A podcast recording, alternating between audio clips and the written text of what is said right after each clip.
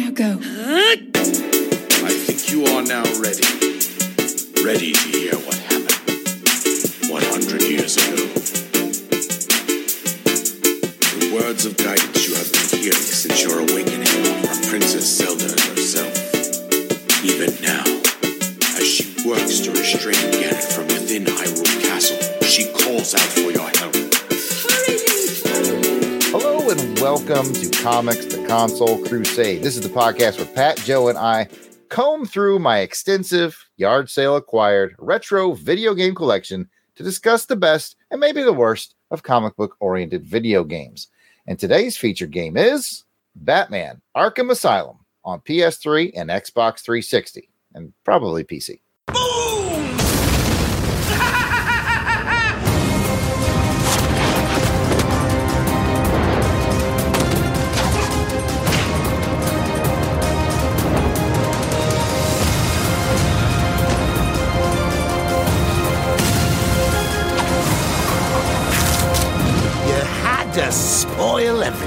didn't you? It's over, Joker.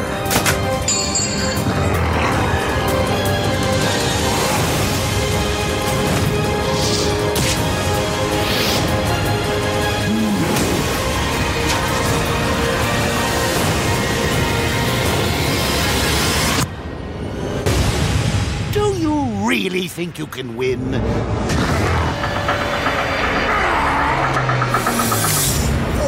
Little bat.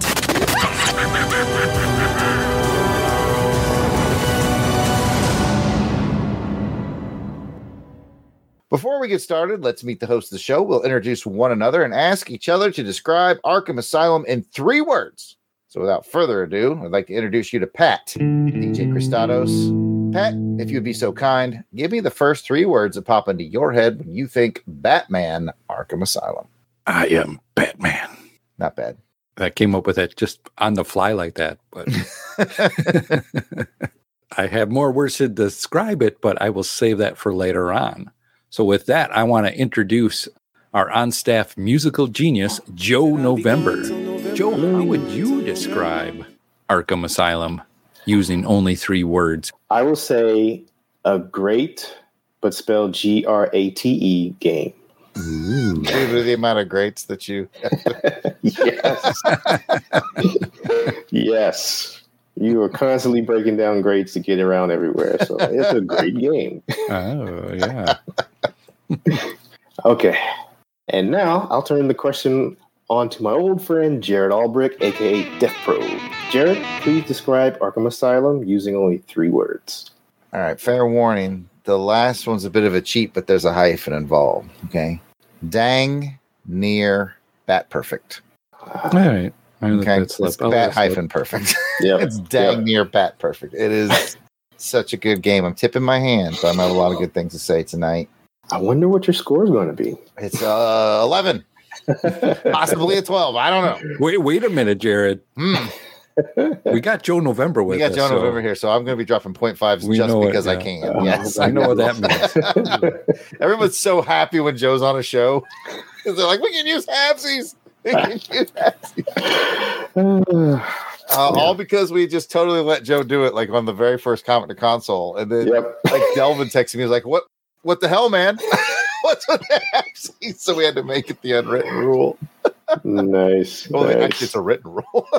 Yeah, it's a rule. I'll check with Laurel. Laurel, yeah, Check- just yeah, get check the paperwork policy on that. Yeah, Okay. check the manual. Okay, with our shenanigans out of the way, I'm going to throw it back to Joe, and he's going to take a look at the specs of Arkham Asylum in a segment that we like to call "All Your Specs Are Belong to Us." How are you, gentlemen? All your days are belong to us. You are on the way to destruction. Thanks, Jarrod. So this game was released on August 25th of 2009. The publisher was Warner Brothers Interactive, and I believe it's pronounced Eidos. Edios, yeah. Yeah, Eidos probably. The developer is Rocksteady. It is a action adventure game type, and it is a one-player game. Now back to Jarrod, where he'll use his yard sale to eBay skills for a segment we call Cached Memory. Thank you, Joe. So if you're looking for this game in the secondary market, you are in luck. It is not expensive. And let me just say again, I'm a little biased. I like this game, but it's not because the game's lacking in quality. It's because it was so successful, they made lots of copies. And then it got like re released in a Game of the Year edition. And then it got re released, like it was originally on PS3, and then on PS4, it got a higher def. You know what I'm talking about? It got, Mhm. like the upgrade. Yeah. It's had a lot of versions released. So it's fairly, get ready, Pat, ubiquitous out there. So, uh, isn't isn't with- that a isn't that a state or something in Canada? Uh, that is the Yukon? Quebec? Oh, you were going with Quebec. I was going with Quebec, but yeah, Okay. thanks for doing the bit. I, yeah, Yeah, and the joke the stops there. but anyway, let me do my job. So if you want just sort of a loose copy, decent copy, you can get it on eBay for around five dollars. If you want a complete, you know, it's got the manual and it's really nice and all that, maybe up to about ten. Factory sealed, it's still not that expensive. You can still snag a factory sealed copy today, as of this recording, which is in April of 2023, for 15 to 20 bucks. Again, it's not rare because there's a lot of it out there. And I know some of you folks play on Steam, and I'm sure it's available there as well. So it's not hard to find. Now that we've got all that pertinent information hashed out, let's take a quick podcast break and come back, and we will talk about the gameplay experience of Arkham Asylum.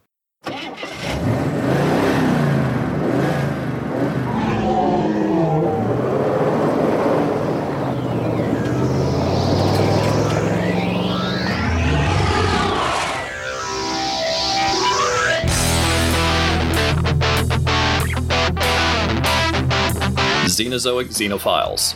a fan podcast devoted to the comic series Xenozoic Tales. It's a post apocalyptic adventure series filled with Cadillacs and dinosaurs.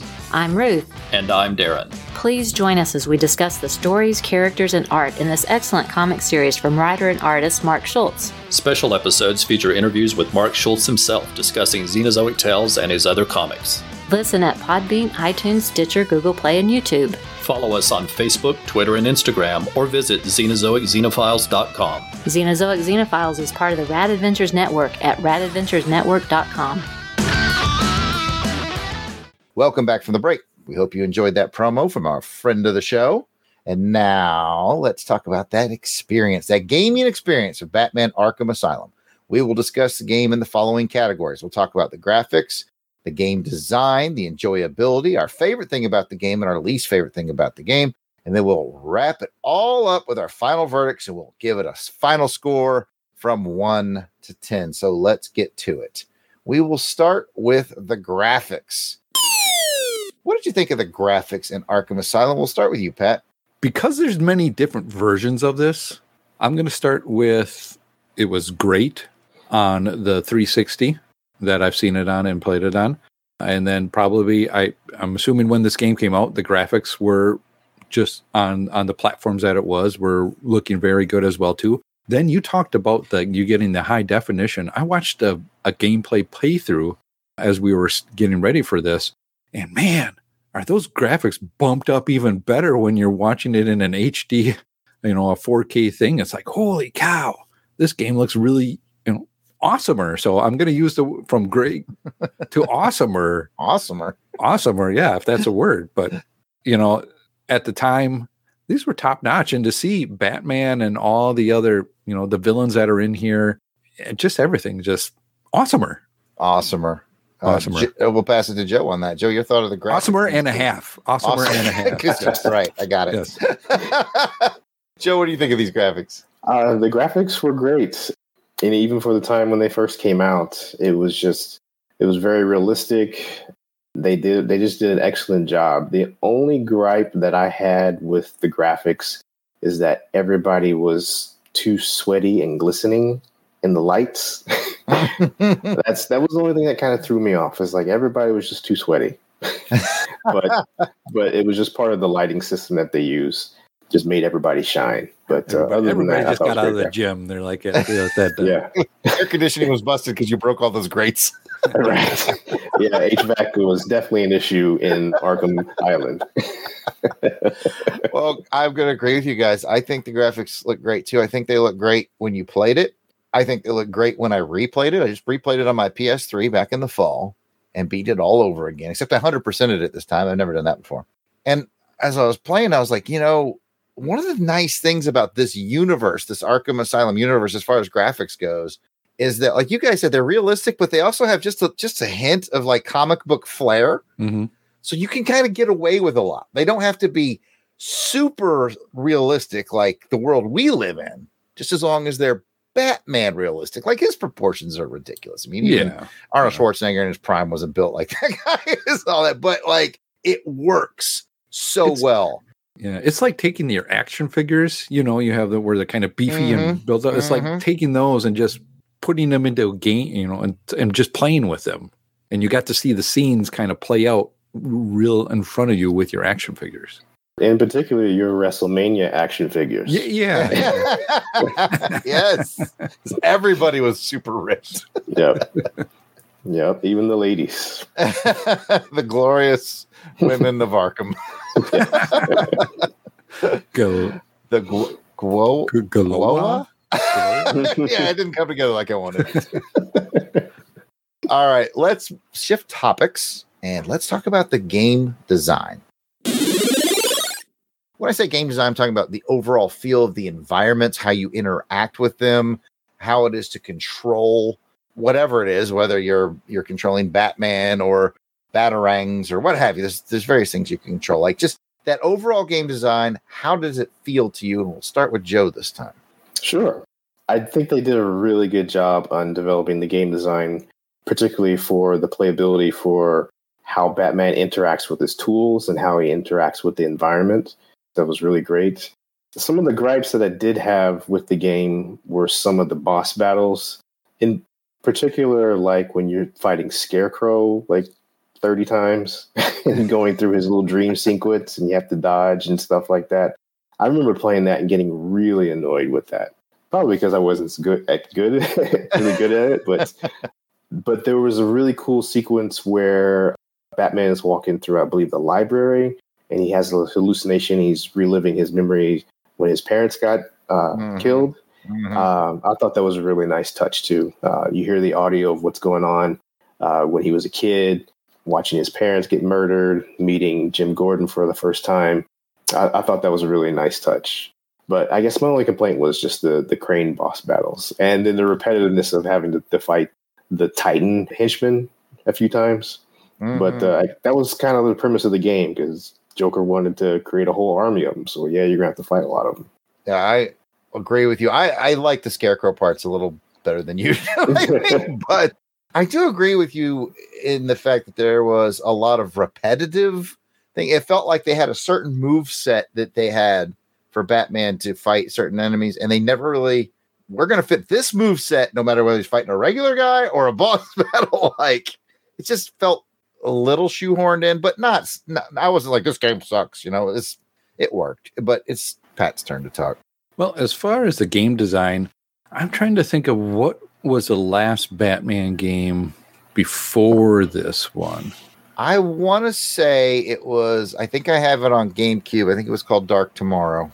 Okay. Hmm. Yeah, nobody remembers it. Yeah, I don't remember it at all. So I, you know, I'm gonna go back and go thinking back. Is this was a groundbreaking design uh, of of game at this time when the environments uh, you get to explore somewhat open world a little bit. You know, granted there's rails that you can and cannot do, but you you do get that exploration world happening a lot here. Uh, the ability to you know, kind of RPG it a little bit with what tools you want, what weapons, armors, things like that that you want to have Batman be in order to help you out through the storyline uh, was another fun thing too. So you, you can make it. Do I want to be a just a straight up attacker and, and do all those skills, or do I want to you know beef my guy up so I can take the hits?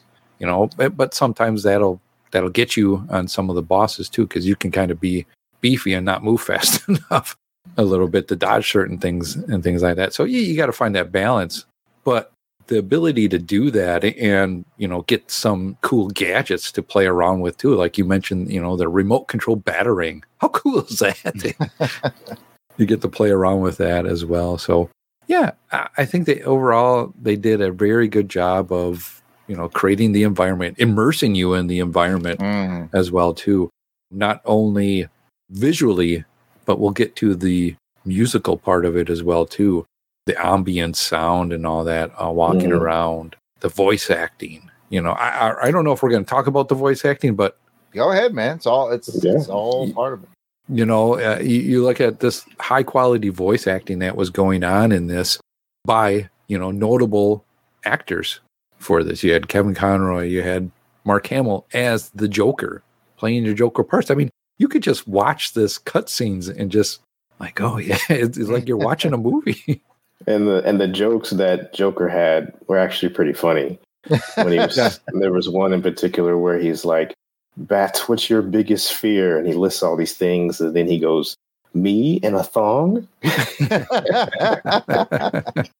Makes you like, wonder how you know did they let Hamill kind of ab lib a little bit or not? Oh, I'm sure You they did. I, I would assume you'd Yeah. have to, and just go, you know, just let it go, and then we'll take the best parts or the fun parts of this, and we'll make something out of this. But yeah, yeah, just uh, you know, to, in order to get that quality actors to do that at the time, you know, on a game that was nobody knew what it was going to be. You know, it's basically it was a sleeper game. I think when it came out, people were, you know, oh, it's Batman. It's there's never going to be a good comic book to you know comic book to console kind of a, a crossover game that's going to be super good. And then you get this thing that came out and just blew people's minds away with it. yeah. no, definitely. I do tell you one thing that, or a couple of things that I was just like, eh, it doesn't kind of make sense. But you have Arkham Island, and you have an asylum and a penitentiary on the same island.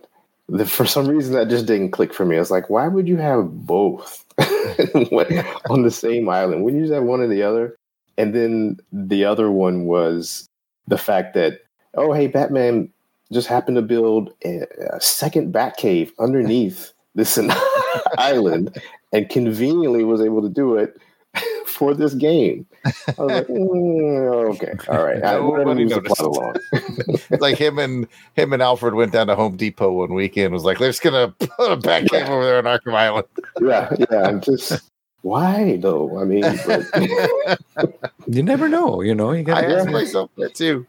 You know, I, I allowed it though. I mean, we all, of course, have to allow it, but I kind of allowed it because I remember in the 70s Batman comics, there was a while there where the he wasn't using the bat cave. He had other bat hidey holes all throughout the city. hmm, Like he had he had some in like a penthouse apartment, and just uh, he had a couple of them around the city. So I kind of felt like it could have been in that era. But no, you're right. When I played, I was like, why is there a Batcave here? yeah, it'd, it'd be the safest place to have it. You know, it would. I you're gonna mean, have it. Why not just have it underneath where you're catching people? And Yep. But either way, I have to correct myself. The last Batman game that released before this was, I think, actually the Batman Begins. When it came out, they made a oh. game oh, okay. because Dark Tomorrow was like 2003 and Batman Begins was 05, I think. Okay, I So I have was- to correct myself on that. not a problem. But if we're talking not movie tie-in, it's Dark Tomorrow, which I remember fiddling around with. Anyways, uh, we're not here to review Dark Tomorrow, but we might. We might on a future episode. Aha. Aha. As far as my thoughts on game design, I think they're dang near perfect. I mean, it really makes that Arkham a character in the game with its insane architectural layouts. Like Joe was saying, there's a penitentiary on one side, there's a asylum on another, there's a botanical garden. There's the catacombs. There's Yeah. kind of it's it's just nuts the way it's all laid out. But it it's rightly called Batman Arkham Asylum because Arkham Asylum is such a part of it. Like it's just it's so complicated when you st- first start playing it. You're like, now where do I gotta go again? But by the time you like beat the game, like you know where everything is, you Mhm. know exactly where you need to go. It's just very immersive, and that's my favorite thing about the game design is, is how much time and effort they put into Arkham Asylum, into the design of Batman, and the design of the vehicles, the villains. You can tell they cared about the design of everything, Yeah. and that's what made it so enjoyable. The combat, we we didn't talk much about the combat of the, the combat design of this. Um, you know, was another cool thing to use too, where you would you could get yourself in a brawl with a bunch of different goons or whatever, and just boom, you start punching one, and then you flip and do some other thing. Now you're punching this other guy, and just you get the cool moves that you can do. That's just fun. It's the definition of easy to do, hard to master. Yeah, Like there's no fight that's really hard, but if you want to master it and start, you know, once you've upgraded to like the killer combo moves, you have to hit that perfect timing. Because I was Yeah. watching a guy, I was watching a playthrough to prep for this as well, and this guy was like really good at. He just hit that perfect timing button. He was getting critical hit after critical hit after critical hit, and it was like, wow, I can't do that. I just sit there and button mash. yeah. just the fluidity that they used in that Yeah. game design of that, me- you know, the fighting mechanics of it. It was really cool. Again, just a, a feast for your eyes to watch. and it was actually pretty brutal to watch too. There Yeah. was a a serious, you know, where is he kind of vibe when he was cracking skulls and Mm, like I remember when you're uh, after Joker escapes and you're still in the asylum, he helps somebody up from off the ledge and he punches him in the head. It's like, dang, dude, no mercy. no mercy. But yeah, yeah, just the the bone cracking and the, the Mhm. skull cracking, and yeah, it was it was pretty brutal. I'm surprised there wasn't any blood in this game, but you kind of didn't need the blood. It was already Mhm. graphic enough. Yeah, yeah, it definitely had that uh, a very impactful feel to it, and, Yeah, and probably because and they've kept this throughout this entire series of games. Whenever you en- encounter a group for combat, whenever you get that last hit in, it always does that super slow mo, super impactful Mm-hmm. hit, which is just a cool mechanic. It feels very cinematic. So good point, Pat. I'm glad you brought it up. Which is going to roll nicely into our next topic, and our next topic is enjoyability. Just how much fun is it to play? Is it weighty? Is it light? Is it airy? You know, how do you feel about it? Once I got out of the asylum, like the after the first stage, I had a hard time trying to figure out where I needed to go because it was just so massive. And then you're trying to find like the little trophies and take the pictures of the the little Arkham, like the, I don't know, it's called a beetle or something like that, where you get Right. yeah, Ar- uh, The Arkham Chronicles or something like Yeah. yeah. You're trying to find that, and you're trying to figure out where to go next. But because it's so massive, and then maybe it was a TV I was playing, everything was really dark as well. So I remember struggling a little bit trying to figure out where to go. And then I realized, oh, there's a thing you can do where you could spray the the, the napalm to blow something up, and you can kind of get more stuff. And once I figured that out, I was like, oh, okay. And then, and of course, the greats, figuring out where all the greats are, so you can kind of maneuver through everything. But once you start figuring that out, that you understand, hey, that's a mechanic of the game, so you can kind of get through and progress. And then it got a little easier. And then uh, the later stages were more linear, except the stage where you're going to fight Killer Croc. That one, I do, I do recall getting lost in that one. Yeah. But yeah, that place is a maze. yeah, it is a maze. but but once I once you figure out the mechanics and just kind of like the purpose of the game, uh, it was definitely enjoyable for me. I think one of the key components that, Joe, and I can't believe we haven't brought this up at all yet, is detective mode. Once you start really making good use of it and realizing that it, how handy it can be, there was points in the game where I was like playing on detective mode like a lot. Like I was not even in regular mode. Yeah, Uh, because it gives you an advantage. it does. Like detective mode is super sweet, and it, and it really helps you sometimes when you're stuck. You know, you're like, where the heck do I go? And you go in detective mode, and you see that like that orange grate up way up in the corner. You're like, oh, this is this is Mhm. another grate. Get out the batarang, and here I go. Yeah. You know. Uh, but Pat, let's talk about the enjoyability. How much fun is it to play? Well, you know, I mentioned it before. Just the the game mechanics, the controls, combat skill it was fun to watch and and do. Playing it, uh, once you get used to it and into it, uh, there are some repetitive things going on throughout it. But you know, some of the bosses, some of the things, it's gets to be repetitive. So you you learn that sequence of what you need to do. But all in all, you get the sound, the graphics, everything just kind of put together it makes it definitely an enjoyable game so you can enjoy the story that it's trying to tell you. Granted it's like joe said why they got an asylum and this thing all together on one island but yeah you, got to just go for it. It's it's a it's a comic book so uh, immersing yourself into the environment and you get to play as batman in different modes. You get to play him in detective mode You get to play him in kick butt mode, play him in stealth mode, all these things. Just having fun with him and watching the characters around it. Well said. I also think it's extremely fun to play because I think it has a really, really good, in fact, maybe its best feature is its difficulty balance. It never Hmm. feels like it never feels overly difficult. We talked a little bit pre-recording about how I felt like it was very similar to Legend of Zelda and like get a new weapon or ability and now you unlock other places and nothing really feels difficult. The hardest part is figuring out how to use that new weapon or ability because it usually comes into play either to progress or to fight a boss Sure. but I never like I never felt like the game was too hard. Now I I will admit to our listening audience that after I hit the age of about 40, I play every game I play now on easy because I just want to have fun. So maybe it is really hard if you ramp up the difficulties. And easy mode, it's okay to be on easy mode. It's your, Yeah, it's I'll- your experience. It's Yep. like we're having like an AA meeting, like a bad video game players. Uh, my name's Jarrod and I play on easy mode. Like, Hi, I'm in Jarrod. I, like the first time I played it when it first came out, I'm I'm quite certain I played it on regular mode. But these days, like I just want to enjoy my games. I don't like j- Yeah. games to stress me out.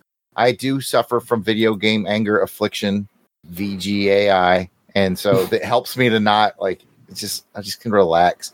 I just thought I had a really good difficulty balance. Like things felt challenging but not burdensome.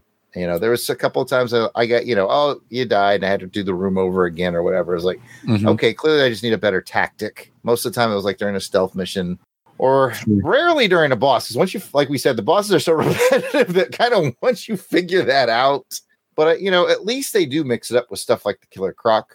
You know, that was a boss that was very different, you know, than the others. It was basically be quiet, be quiet, be quiet, run for your life. And it was funny. I was watching, guys, this might blow your mind, maybe not, but I was watching, I was watching a, a gameplay video of it for this, and I saw a guy do something in the Killer Croc lair that never occurred to me. He used the zip line Oh, everywhere he went. He used the zip line. So he's not actually walking on those boards. He's just zzz, and then he'll let go when he needs to and change direction zzz, the other way. And I was like, why the hell did I never That's think? pretty smart. That's Why did I pretty smart. Yeah. yeah, you know, and he was smart. He was a speed runner, and he beat Oh, the game at like just under three hours, or right at three hours. It was Oh, 100 okay. percent beat uh, at- three hours. I thought it was, it was impressive, but I was like, oh man, that is impressive. It's always those things that you don't think of, you know. And I've done that. Like I beat all three. Well, there's four of them, but I beat the first three over the last few months. And it's always that. It's always like I get frustrated, and then I realize, oh, I have a, I have a device or a weapon for this. Like what? I always forget that there's some. Like Joe was saying, he's stuck. He's like, oh wait, I got explosive gel. you know, it's like you have to remember everything in your arsenal. But, I- but again, that's kind of the fun of it, too. Is is Yeah. the self discovery, right? Yeah, it's very Zelda-ish because that's a Yeah. lot like Zelda, you know, where they'll and they do similar things. Like they'll put a Riddler trophy, like a Zelda will put a heart container, and you'll be like, I know there's a way to get that. Yeah. Do I have that do I ability yet? want? Do I want to waste the time? To, do I want to spend three hours trying to get up there? I know I bought this game not long, probably a year, maybe two after it first came out, and I uh and I beat it, but I don't think 100 percent did it. So that's why this last time I did, I did on easy. I don't care who knows it. Yeah. Anyways, let's get into our, our very favorite thing about the game. And Pat, we'll start with you. What's your very favorite thing about this game? As you were kind of saying it, you know, 100%ing it, one of the favorite things that I liked about this is some of the oddie sideball quest things. And one of it had to do with the the Arkham things you had to go find. The little Chronicle tablets? Yeah, our Chronicle tablet things like that, and just the background story that it was telling you, along with the tapes too that you would get to listen to, you know, for more backstory. And I thought that was really cool. It's like helping build the story even deeper. Jarrod, you listened to all the the tapes. Yeah, especially on the, the- second playthrough, I was a bit more thorough, and I was especially entertained by the Scarecrow tapes about how he was sort of turning around and manipulating Hmm. his therapist. You know, it's there's a lot of entertainment in those that I didn't. The first time I was like, oh, I found the tape, whatever, Yeah. move on. I actually listened to them this time, and they do add more layer.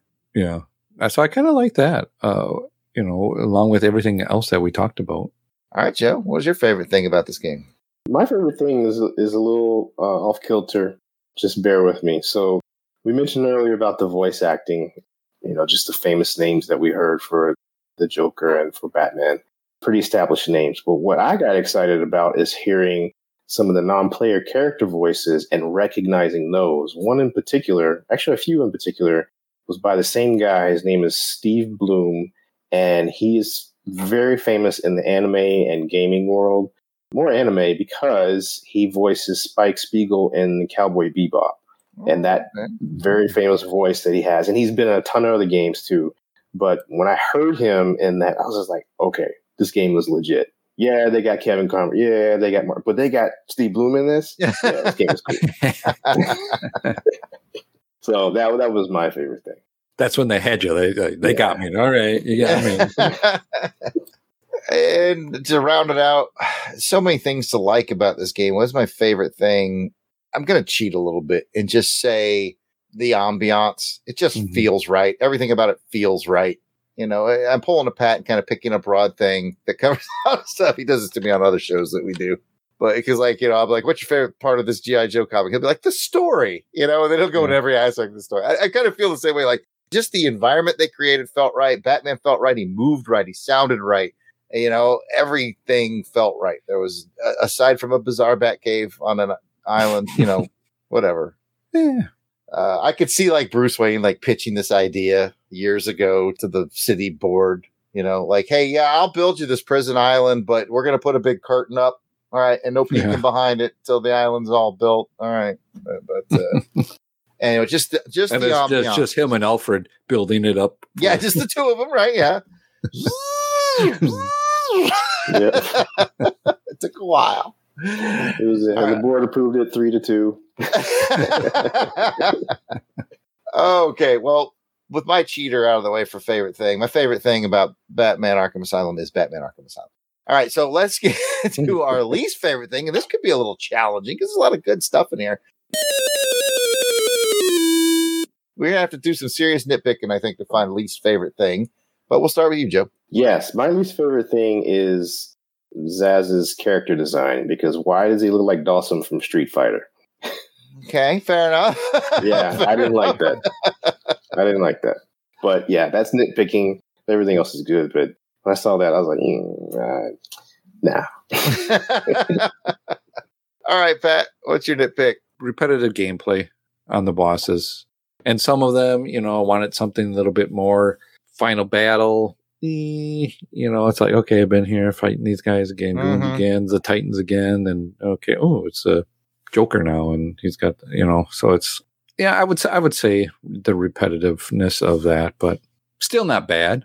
Yeah, I think I'd have to agree with you, Pat. As a, if I nitpick this, uh, you know what? I'll take it to one more granular detail level. So it's going to be repetitiveness, but I think in an effort to keep it fresh, Hmm. you know, as you as you progress, Yeah, and you'll go into an area, and the, now the area has a bunch of poison ivy plant pods. Its only existence is to just to annoy the piss Yeah. out of you. Yeah. Or I, I now I've progressed this level where there's crazy guy who will run out of nowhere and jump on my back.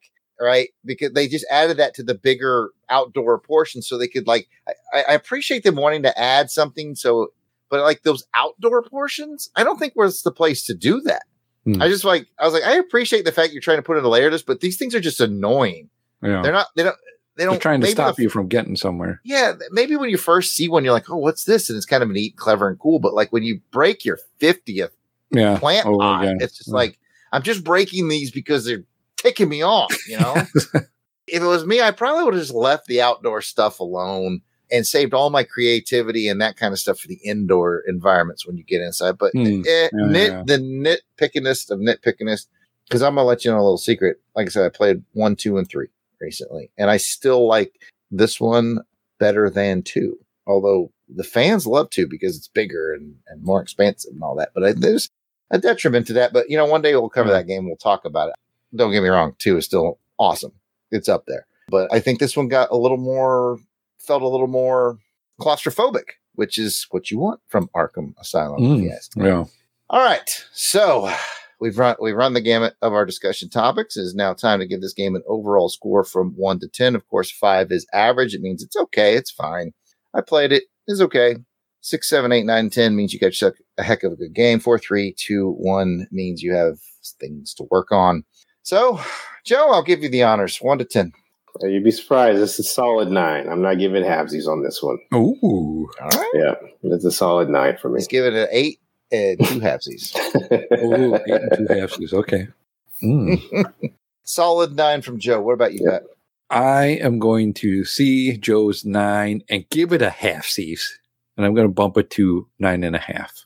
Definitely a, a good game. And one, I think you can go back, you know, you just, I wouldn't go back and play it maybe in a couple years, but it's something that you can always go back to and just feel comfortable. And like Jarrod, you said, you know, then now that you know how to do something else, you continue to learn from it. And, you know, oh, now I can do this. And you, you think of another way of fighting or doing something. Yeah, there's only a handful of games out there that I ever want to replay. Like most of the time, I play a game, even if I really like it, I don't go back to it. All right, Mm. I re- I replay the Tomb Raider games a lot because they're my favorites. I play the replayed the Castlevania, especially Symphony of the Night. Those are my favorites. And so, if I'm fair and I look at it for just replayability, how much I like it, I am going to come back to this game every couple of years and play it again. So I have to give it the full ten. It's that good. To, to me, it is a perfect game. Nitpicks aside, I enjoy it every time. No And you know a what? half. We didn't even talk about the fourth wall break when they make you think the game glitched out. Oh, And, and- like, that was super awesome as well. I forgot about that. I've beaten the game before and it got me again. I was like, game glitched out.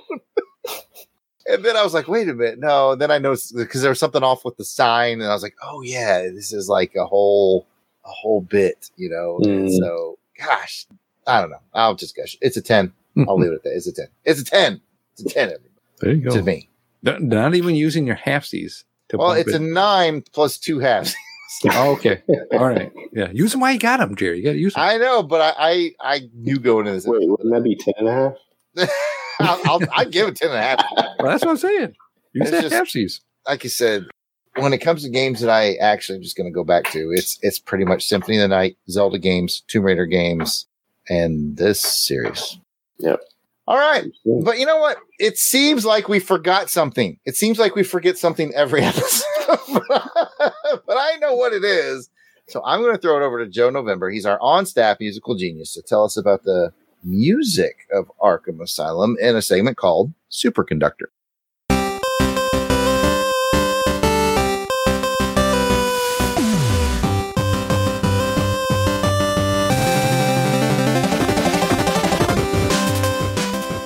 Thanks, Jarrod. So, the music for this particular game matches extremely well with the atmosphere, and we touched upon this earlier. Dark, foreboding, cinematic music just really makes the gameplay that much more powerful because you're just listening and you're immersed in such a great musical score. One of the things that I was a little disappointed about is that there wasn't a whole lot of remixes from the game as far as sounds and beats and things like that. In fact, the one that Jarrod shared with me was the only one that I could really find where they used the the chime from whenever Joker was speaking over the intercom, the and they just repeated that and made a really dope beat with that.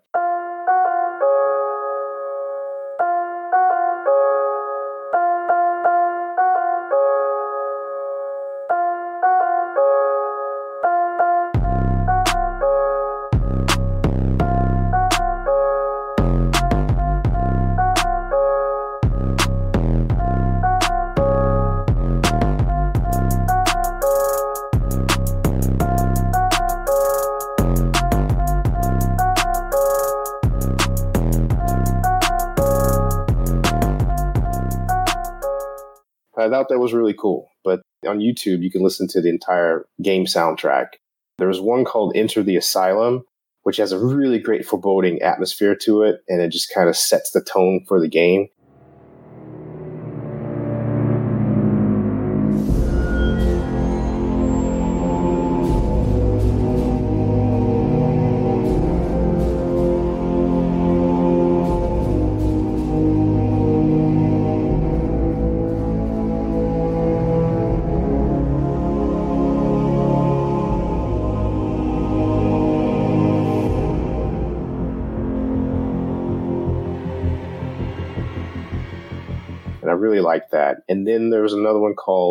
In the Gardens, and it really sounds like it comes from like the Christopher Nolan films.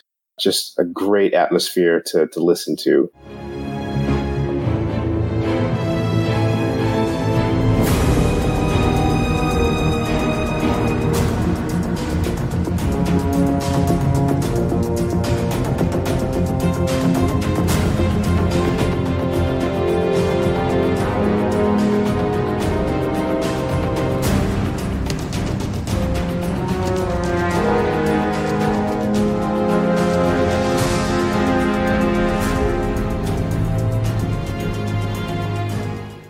Also find other game sound effects on YouTube mostly, but I was a little surprised that there just wasn't a whole plethora of like game effects and other than the score, that's really how, what you could find musically about this game. But still, it's a great game and like we said, great playability, great voice acting. So yeah, you can't knock that at all. Not at all. Yeah, the music. I've listened to the soundtrack as well. And oh, by the way, speaking of my eBay skills, I shared this with the fellas. I was like, you know what? I like the soundtrack. You know, it's cin- cinematic. It fits Mhm. right in with the Danny Elfmans and the Shirley Walkers and all that Batman music. I was like, I'm going to go ahead and see if they sell the the soundtrack CD to just the game. And oh, they do. They do. Remember, I sent you guys a picture of the eBay prices. Like the cheapest one was like a hundred dollars or Oh, two hundred yeah. Oh dollars. wow. They're like super rare. So if you're listening out there and you see a copy of the Batman the Arkham Asylum soundtrack on CD laying around, do yourself a favor and pick it up because it's worth a lot of money. But yeah, such good music. Like I said, it like you could put these tracks in any cinematic Batman movie and they would work. So I It would work. go. Yep. They did a good job. set the mood and the environment for this game. Yep. That's all for Superconductor musical segment. Let's throw it over to Pat to lead us in a discussion on how well the game captures the essence of the comic book in a segment called Reformatted. Now, for this segment, does the environment feel like the environment in the comic books? And let's go around quick on that one. Jarrod, this environment, the time, what, 2009 ish, comic book wise, Batman's been through different kind of style changes here and there. So, what do you think? Uh, is this matching the environment or is it matching more kind of? Uh, I guess for me, I'll go ahead and say it right. It's kind of a hybrid between comic and movie on this one. Yeah, I'm going to agree. I think it is a real good amalgam of that, even with a dash of the animated series, probably because of the voices. Because of you know, voices, Kevin yeah. Conroy and, and Mark Hamill. To me, it's like you take everything that's good about the animated series, you take everything that's good about the Tim Burton universe, and you take everything that's good about the Christopher Nolan universe, and you a blender, and just what you get. So I mean, the question is, do, does it make me feel like I'm in the comic book? And I'd have to say, yeah, it does. I think, Yeah. I think it does. I could definitely see this as a comic book storyline.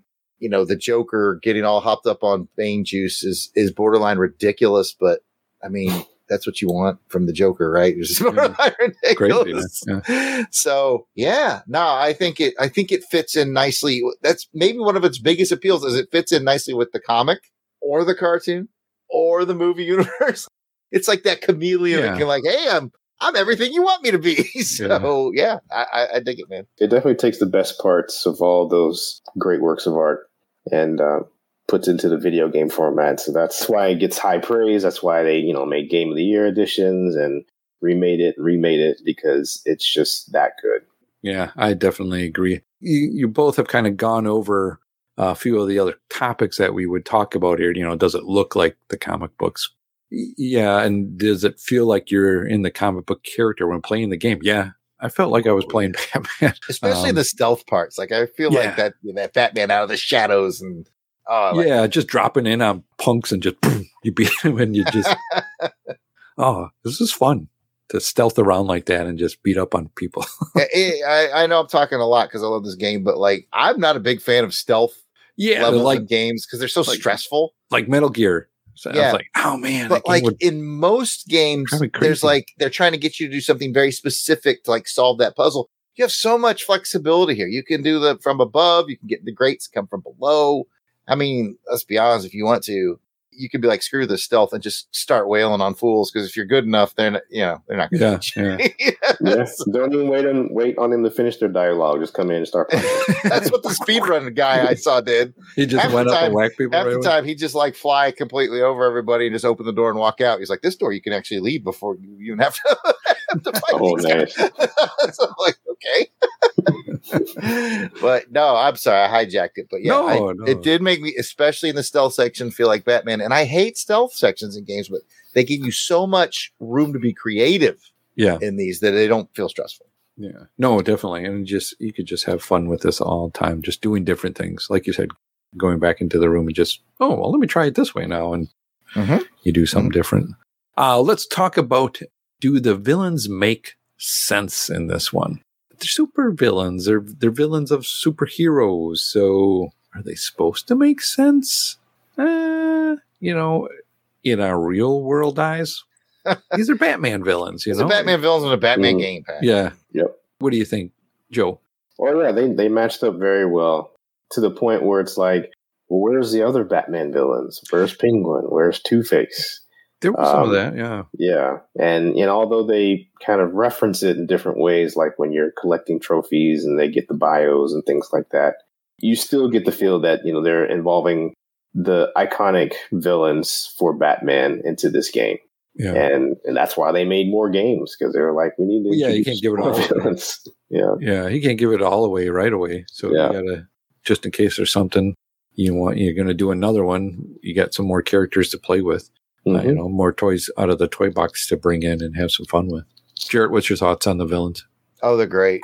They make maximum use out of them. I mean, I liked the scarecrow levels better than Joe did, so your mileage may vary because they are they are kind of like the stealth levels of the game because you have to do that very specific patterns and stuff to get get through it.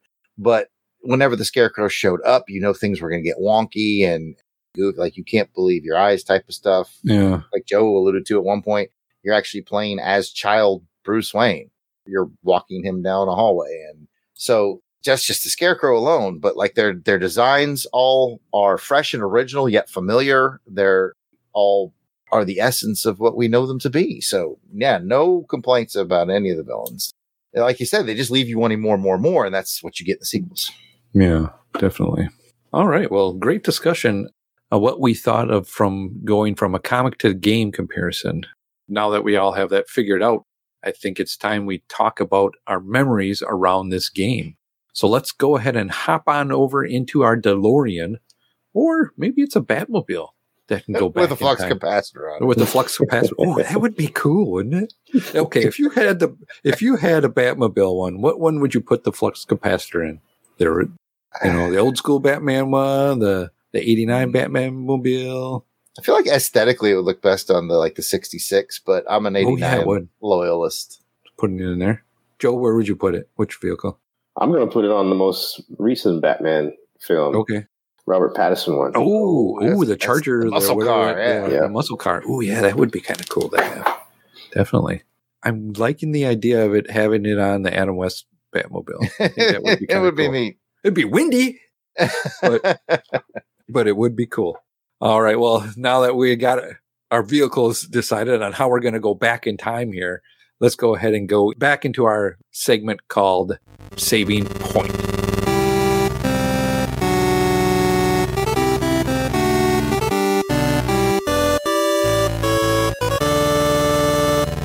So, during Saving Point, we'll give you some context from the time that our featured game was released by discussing video game news of that time, what was being played at the movies, and what were some of the chart topping songs. And then we'll wrap it up with our personal memories surrounding Batman Arkham Asylum.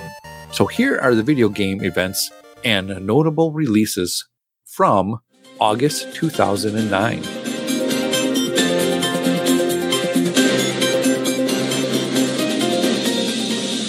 At Gamescom 2009, which was in Germany, Sony revealed its new slim version of the PlayStation 3. I remember that because I did pick that one up.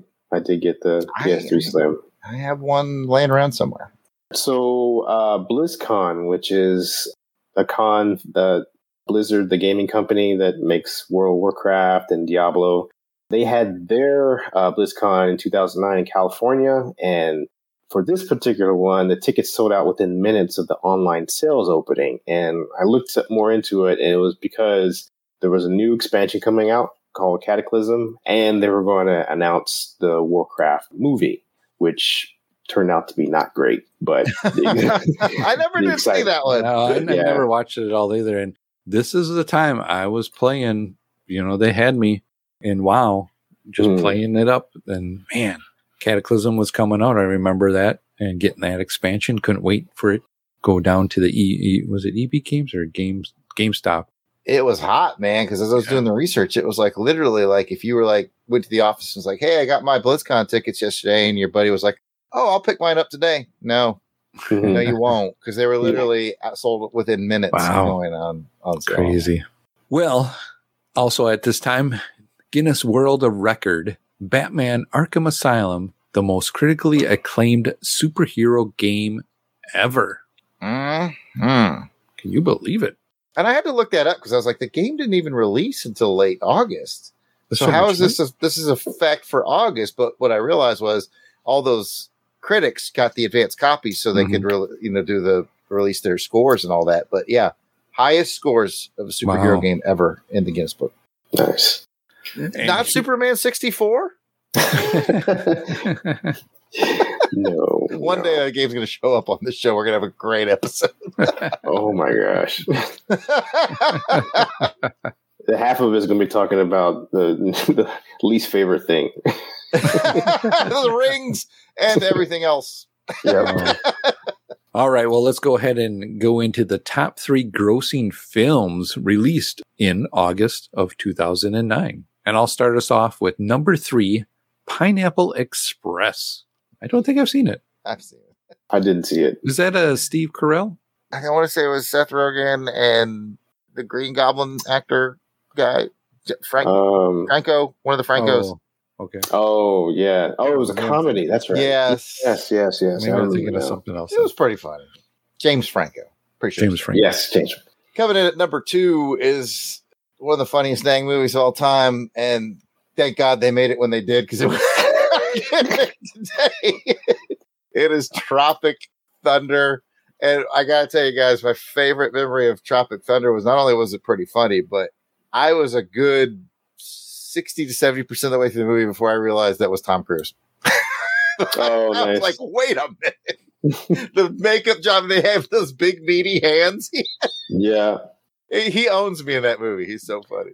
I've never seen it. Um, Yeah, I the- know. What about the job Robert Downey Jr. did? Oh, he again that couldn't get away with it. But yeah. God, he's just a dude playing a dude who's playing, Playing another dude. that I have a funny story about this movie too because I was just a few years uh, into working at USA, and my boss at the time, who I'm working with now in my new job, he's hey, yeah, let's go to the movies, and yeah, I hear Tropic Thunder's pretty funny. Let's go check that out. We were all shocked and surprised. I just just the nature of that film. It was not a film that you go take your employees to go see. but we all cracked up nonetheless. And that's that's how I saw Tropic Thunder was with my There's coworkers. an awkward way, but still fun. Yeah, that's how All I saw it. That's team building right there. It is team building. Yeah, that was it's exactly what it was, a team builder. Here's a fun Tropic Thunder fact for you. In the movie, we all know Robert Downey Jr.'s character is very dedicated to the character that he's playing because he's a dude playing a dude playing another dude.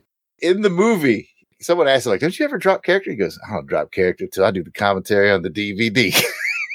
so if you listen to the commentary of the DVD track, he does it in character all the way up until the part of the movie when he reveals his true self. Then he starts being Robert Downey Jr. in the commentary. wow. all the way up until that part, he still does it as the character he plays. Oh man, that's dedication.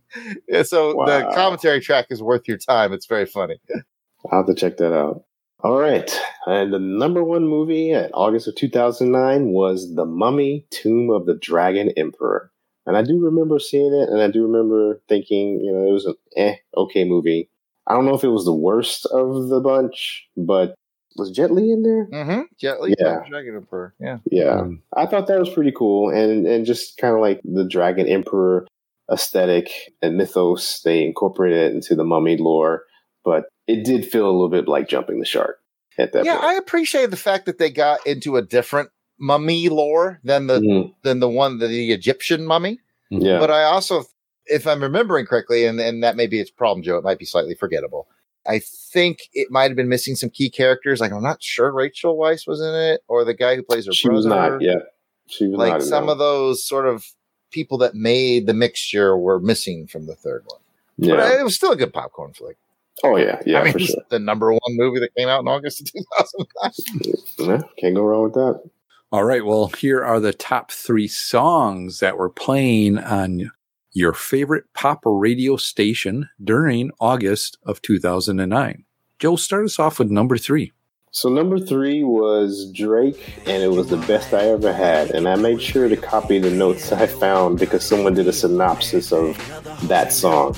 And it says the singer celebrates the presence of a special person in his life and the positive impact she had on him. He expresses his gratitude to her, the best he's ever had, and wouldn't hesitate to spend everything he has on her. He also shares the fun times they've had together and promises to enjoy their success in the future. Folks, it was just a booty call song. Somebody went way too deep on that. Yeah. I'm like, oh, that's pretty nice I of him. now Like, read maybe my I three should- page essay on Two Yeah. Live Crew. It was so horny. I know. I thought that was hilarious. That is So I awesome.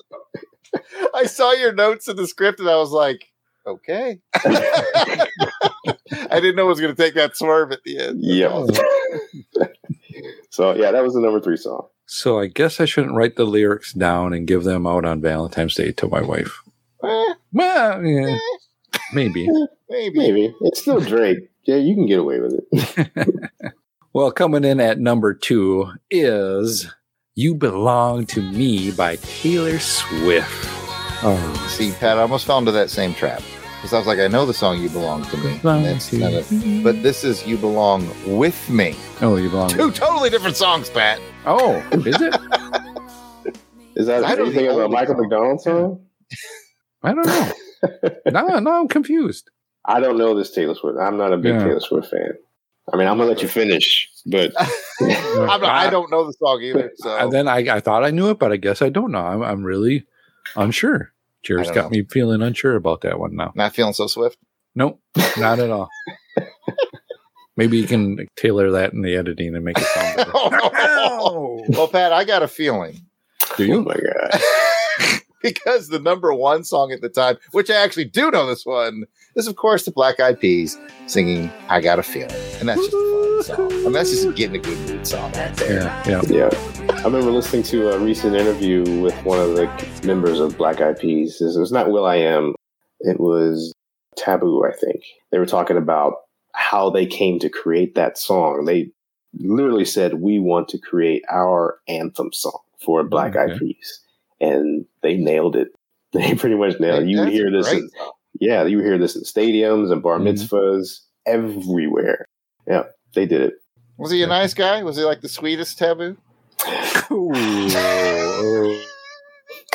And that's the show, folks. yep. Time to go. Well, well, speaking about the sweetest taboos, let's see if any of us has any standout personal memories surrounding today's featured game. And we'll start with Jarrod. You got a, any special memory? You know, nothing super big. Just remember seeing the game come out.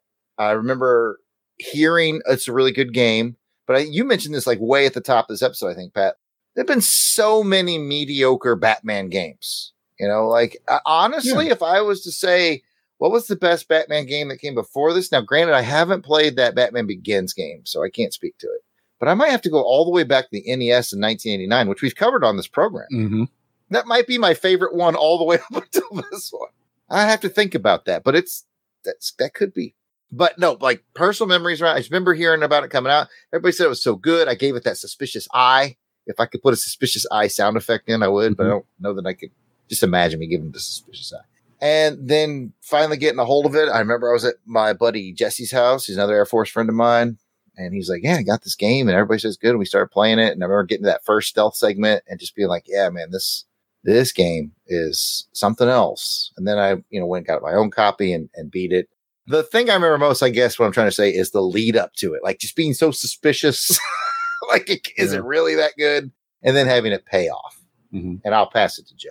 I didn't play this game when it first came out, so I I think I probably played it a few years after that. But around this time, let's see, August of 2009, I was just a few months married. Jarrod was there at the at the marriage ceremonies. This was in April. Mm, Um, technically, it was 14 years ago yesterday. Happy anniversary, Joe. Oh, happy anniversary. Thank you. But uh, yeah, like I said, I didn't play this game when it first came out. I probably just had a backlog of games that I was going to get to anyway. But when I finally got to it, I definitely dug the experience, except for the annoying scarecrow levels. But uh, everything else, everything else was good. Very cool. A memory I have for this game is getting it for my son to play. I know he wanted to play it, so I'm like, yeah, you know, it's a little, you know, 2009. He's just getting a little, to be a little bit older enough to kind of play a, you know, a darker, more grittier game. So we, we got it for him. But I remember him playing it uh, on the weekends and because we would, you know, may have him play it in the living room. So, you know, that way we could watch what he's doing and, and, what's going on in the game. So it not only memorizing me and just watching him play it and, and just watching the story unfold through his eyes and, and just seeing him, you know, kind of, you know, like the game and the character, you know, to go, okay, I think this might have a hook of comic book, you know, into him. Just that enjoyment you get to see, you know, your kids doing something that you like to do. And, you know, it's pretty fun, cool thing to have. And I, you know, he's got memories of it, got memories of beating it. So, uh, yeah, just the hours and hours spent grinding away at this game. Nice. That is pretty awesome. You know what else is awesome, Pat? what, Jarrod? Crusaders Club members. That is. They are yes. awesome. We are thrilled to kick off our comments and special shout outs to our Crusaders Club members. These are the fine folks that have joined our crusade. They enjoy early access to special long box episodes. They get to vote on show content. In fact, that they may have voted on this game that we covered. I think I gave them mm-hmm. some choices and I think they picked this one. And so much more. So these are the folks reaping the benefits and giving some much appreciated support to the show. And Helica Wolf. Oh, Auburn Elvis, Bill Beer, Blast it or stash it. Braxton Underwood, Captain Entropy, Clinton Robinson. Dave Collins, Battle Wagon. Gary V, Gerald Green. Jason Keene, Jason Lady, Jeremy L. Jim Jarman, Jim Meal, Joe Thomas. John Watson, Josh Strickland, Candace Ward. Kathy Bright, Mark Ross, Maxwell Traver. Miranda W. Pip Daddy Devins, aka PD Devins, Paul Hicks. Rick from Jeff and Rick Present, Rob Morgan, Samantha Maney. Sean Urbanski, Spidey67, Spreadsheet. Steve Cronin, Tim Bryce. Tony Pennington. and last but not least, Toronto Cop. If we missed anyone on our list, we apologize. Please keep in mind we record these episodes well in advance of release. If you're Your recent edition, we will add you soon, but no worries if we are missing you and you're getting frustrated. Send a hate-filled email to Pat. He's at contact at longboxcrusade.com. Hate-filled, Pat. I love it. contact at longboxcrusade.com. But we will get everything straightened out, I assure you. And if you're asking yourself, how do I become a Crusaders Club member? Well, it's very easy. Go to patreon.com slash longboxcrusade. For as little as $1 a month, you get access to the amazing world of Crusaders Club. We certainly encourage you to come check that out. We are using that money to enhance our equipment. And um, I think Pat has used it to, uh, well, imports, exports. Some things like that. A little bit of this, a little bit of that, but everything but no heroin. No. Heroin. Yeah. But seriously, folks, we do put the money back into the show by buying tech upgrades, new mics, and things like that. And most of all, what we spend that money on is the raffle giveaway prizes and the shipping that comes with that. So we do like to put the money back into you guys. We're not getting rich. Pat's not doing imports, exports. That's just a joke. I No. think. God, I hope. Oh Not my. Anyway, if you don't have any of that money laying around and you want to still help us out, Maybe you can write us a review on whatever platform you're listening to this podcast on. We'd really appreciate it. Or just chat us up. We'd love to hear from you. We love to hear your comments. We'll tell you how you can get with us in just a moment. Now, Joe, I'm going to need you to give the folks a reminder of how they can get in touch with us if they want to chat about the show or any of the shows under the Longbox Crusade umbrella. Definitely. So you can find any of our many fine programs on anywhere fine podcasts are found. We're also on YouTube or visit our website at www.longboxcrusade.com. If you'd like to keep the conversation going, hit us up on social media. We're on Twitter, Facebook, Instagram, YouTube at Longbox Crusade. You can even email us at contact at longboxcrusade.com. And finally, you can leave us a voicemail at 707 532 5269. That's 707 532 L Box. Pick up the phone. awesome. I want to thank the team for being here. And here's where you can find us personally on the internet. We will start with Pat. Well, Jarrod, I'm glad you asked. You can find me on the Twitter at Christatos01. Joe, where can the folks find you? Oh, pretty much anywhere you can play music. I'm on Spotify, Bandcamp, SoundCloud, Instagram, Facebook, TikTok, Twitter, and Twitch as Joe November. Somebody who's got more places to be found than me, Pat. I don't know what to do with myself.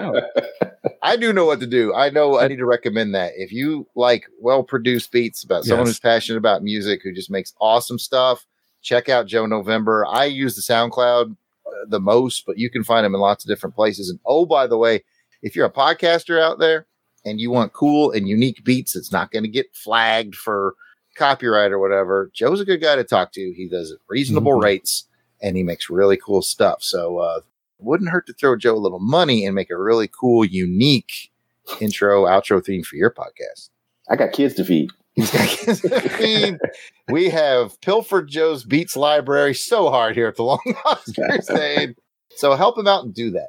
And uh, if you want to come chat with me, I'm at Yard Sale Artist, Twitter, Facebook, Instagram. It's all at Yard Sale Artist. You can check out my artwares at www.theyardsaleartist.com. With that, thank you for joining us. We hope you'll continue to join us as we go on our crusade to Play them all. This